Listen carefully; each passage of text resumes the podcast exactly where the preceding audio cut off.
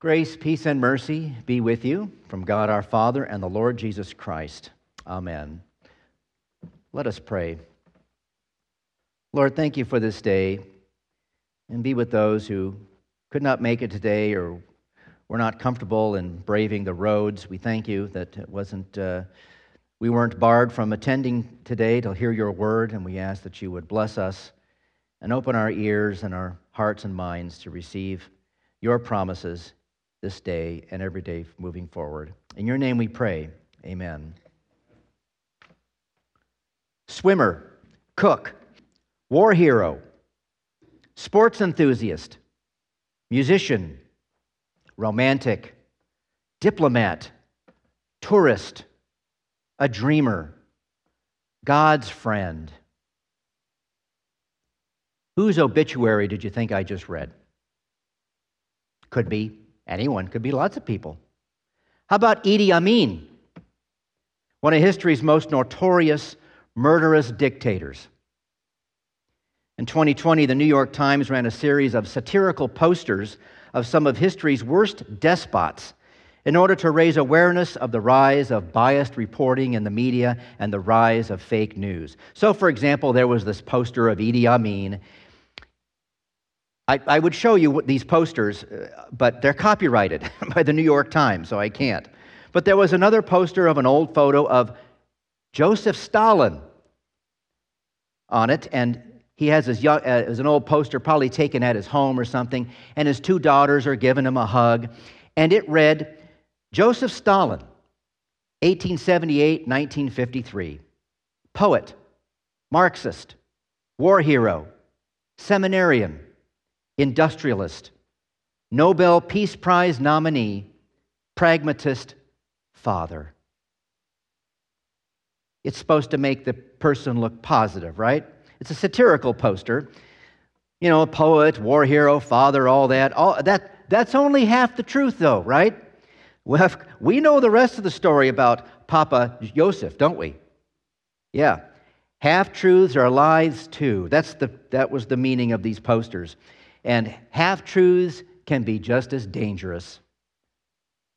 Certainly was dangerous for the first two people God created when they fell for the half truth dished out to them by the snake. We know that story too.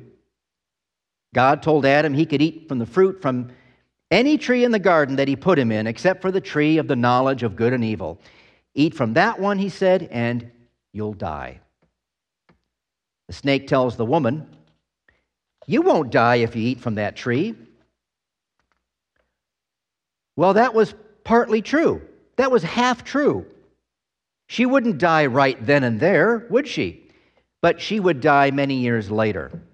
And that's not how it was supposed to be when she was made. She was created to live forever on the earth, along with Adam. Satan, the snake, left out the part about her dying later in life. Usually, when we arrive at Ash Wednesday on the or, or the first Sunday in Lent, we hear the account of the fall of creation from Genesis. So that, we're, uh, that we are reminded once again why everything fell apart in the world, how we got to where we are today, and why there's a need for Jesus to redeem and save the world from eternal decay and death. In order for us to appreciate the resurrection on Easter, we first have to descend into the valley of the shadow of death. And we will do that again this Lent. But today we're going to do something a little different before we take that plunge. Today we're going to look at the world, what the world was like before it fell into sin and decay, in order that we might appreciate a little bit more the paradise that we lost so long ago and long for its return. So if you get your reading out from in your folder to Genesis chapter 2, which, by the way, most of what I read from verse 5 on up is not in the lectionary, so I've never read that before in church. You know, there's a lot, there's too much of Genesis to pack into a three year reading cycle. So the powers that be, I, I guess, decided to leave this part out uh, because they, they wanted to get to the good part, you know, the fall. But we're going to meditate on what the world was how Moses describes the world before that happened. Notice in verse 5, Moses says that there was yet no shrub in the field, and no plant had come up yet in the field, because the Lord God had not let it rain on the ground. There was no man yet to work the ground. So these shrubs and trees or whatever that he's mentioning here, these aren't to be confused with the plants and trees that God had made in his days of creation. This is later. Apparently, there was more vegetation to be created. And notice also that there's this mist that waters everything, and springs would gush from the earth and water the, the surface of the ground. That's interesting. The world was a, a little different back then. God formed the man out of the ground and breathed into his nostrils the breath of life, and so the man became a living being. The Lord God planted a garden in Eden in the east. And remember, when Moses was writing this, he was in the promised land. We know, we know that now to be Israel. So, what he's saying here is that God planted this garden east of where Moses was writing this at the time, east of Israel somewhere. There he put the man he formed. And that's interesting too. Does that mean God made the man somewhere else and then, like, plopped him down into this area called Eden? Or did he make, them th- make him there? It's kind of interesting, isn't it? God made all kinds of trees grow out of the ground, a delight to see and good for food, and the tree of life in the middle of the garden, and the tree of the knowledge of good and evil. A river started in Eden to water the garden. There's another water source there. And outside, it divided into four branches. Now, there's been a lot of speculation as to exactly where the garden in, in Eden was or is today. Some say because the Tigris and Euphrates rivers are still around today and connect in modern day Iraq, that's where it is or was. Others say it was in Turkey, very near to where the earthquake happened recently. Those two other rivers mentioned, the Pishon and the Gihon, are gone. There's no trace of them. We have to remember the flood that would come in the days of Noah would so completely change the surface of the earth. Any attempt to locate Eden today is sheer speculation. I mean, the general location is correct.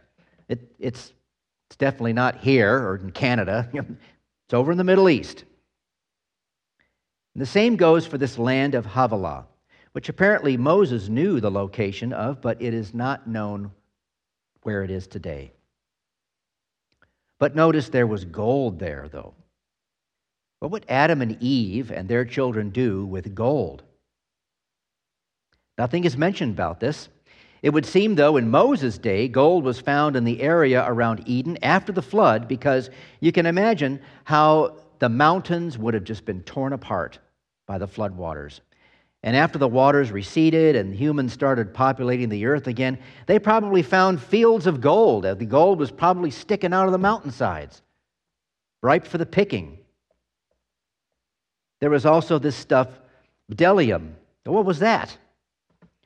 Well, apparently it's a fragrant resin produced by a number of trees, including the ones related to myrrh. And we know what onyx is. I mean, you can still buy tons of that stuff in the gift shops in the Middle East. As beautiful and as valuable as gems and stones are, it seems Adam is made to be the world's first farmer, not the world's first geologist or miner or jewelry maker.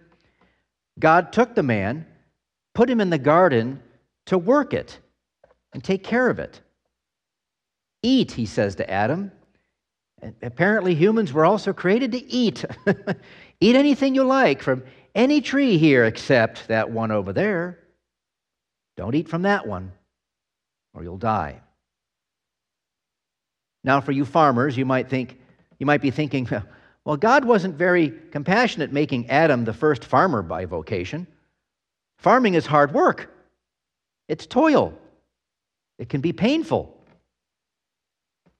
But not for Adam. This work mentioned here was not given to Adam as toil or punishment. It was good work that the man could do. The toilsomeness, toilsomeness of it and the, and the punishment part will come later after he eats from the tree God told him not to eat from. So I know there isn't a lot of detail here about the world before the fall, but the main thing is the fact that the ground supplies the necessary water for the trees and the plants. No need for rain. And however big the garden is, the land is good, and the lands around it are good, even after the flood. Lots of trees to eat from. You'll read later, uh, if you continue reading in Genesis, you, can, you continue reading about the animals that come to Adam and Eve. They're not dangerous, but everything is in harmony, the way God made it, and it was good. This is the garden paradise, my friends, that you and I have been denied as a consequence of the sin our first parents committed. They listened to the half truth of the enemy. They bought the lie, believed the fruit from the forbidden tree was good to eat. And so they did. They ate it, and they died. Not right then and there, but they, they died a few hundred years later. And you and I will also die as an inherited consequence of that. We have left the garden. Well, we never got a chance to enjoy the garden in the first place.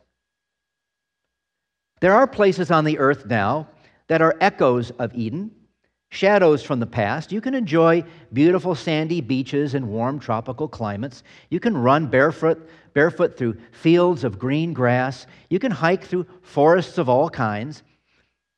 Yes, there still is beauty on the earth, but unlike the way it was in the beginning, today it can kill you.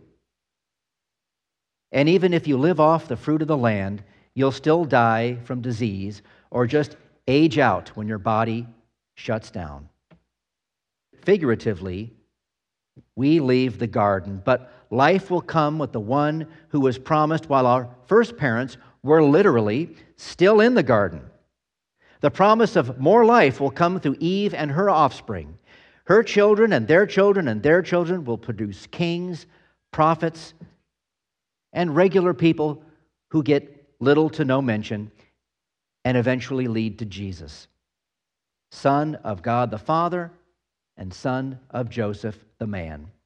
Jesus, our Redeemer, who lives and promises to return and make the earth new again Perhaps the new earth won't need rain like this one did when it was new.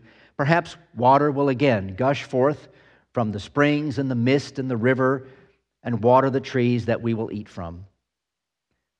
For now, our life is one of hope, anticipation of this new world, and of repentance for our sin, of dishing out half truths to hide our real intentions, get the things we want, get people to do what we want among a litany of other crimes against God and each other. Our life on this old earth is also one of faith because we've been given faith to believe in the promise of Jesus. And we trust in Him who forgives all our sinful half truths and other crimes. Jesus is the sinless, perfect, full truth. There's no hiding part of the truth from Him. We hide in Him. We take refuge in Jesus. Jesus, refuge of the weary, right? Half truths won't get you halfway out of the parking lot, let alone trying to navigate this life using them. Only the full truth that is Jesus can bring life and life forever. He is the whole truth in the flesh. So let's continue walking with him as he walks with us on his full of truth journey to Jerusalem to die on a cross for our release from sin, death, and that old enemy, the snake from the garden. Amen.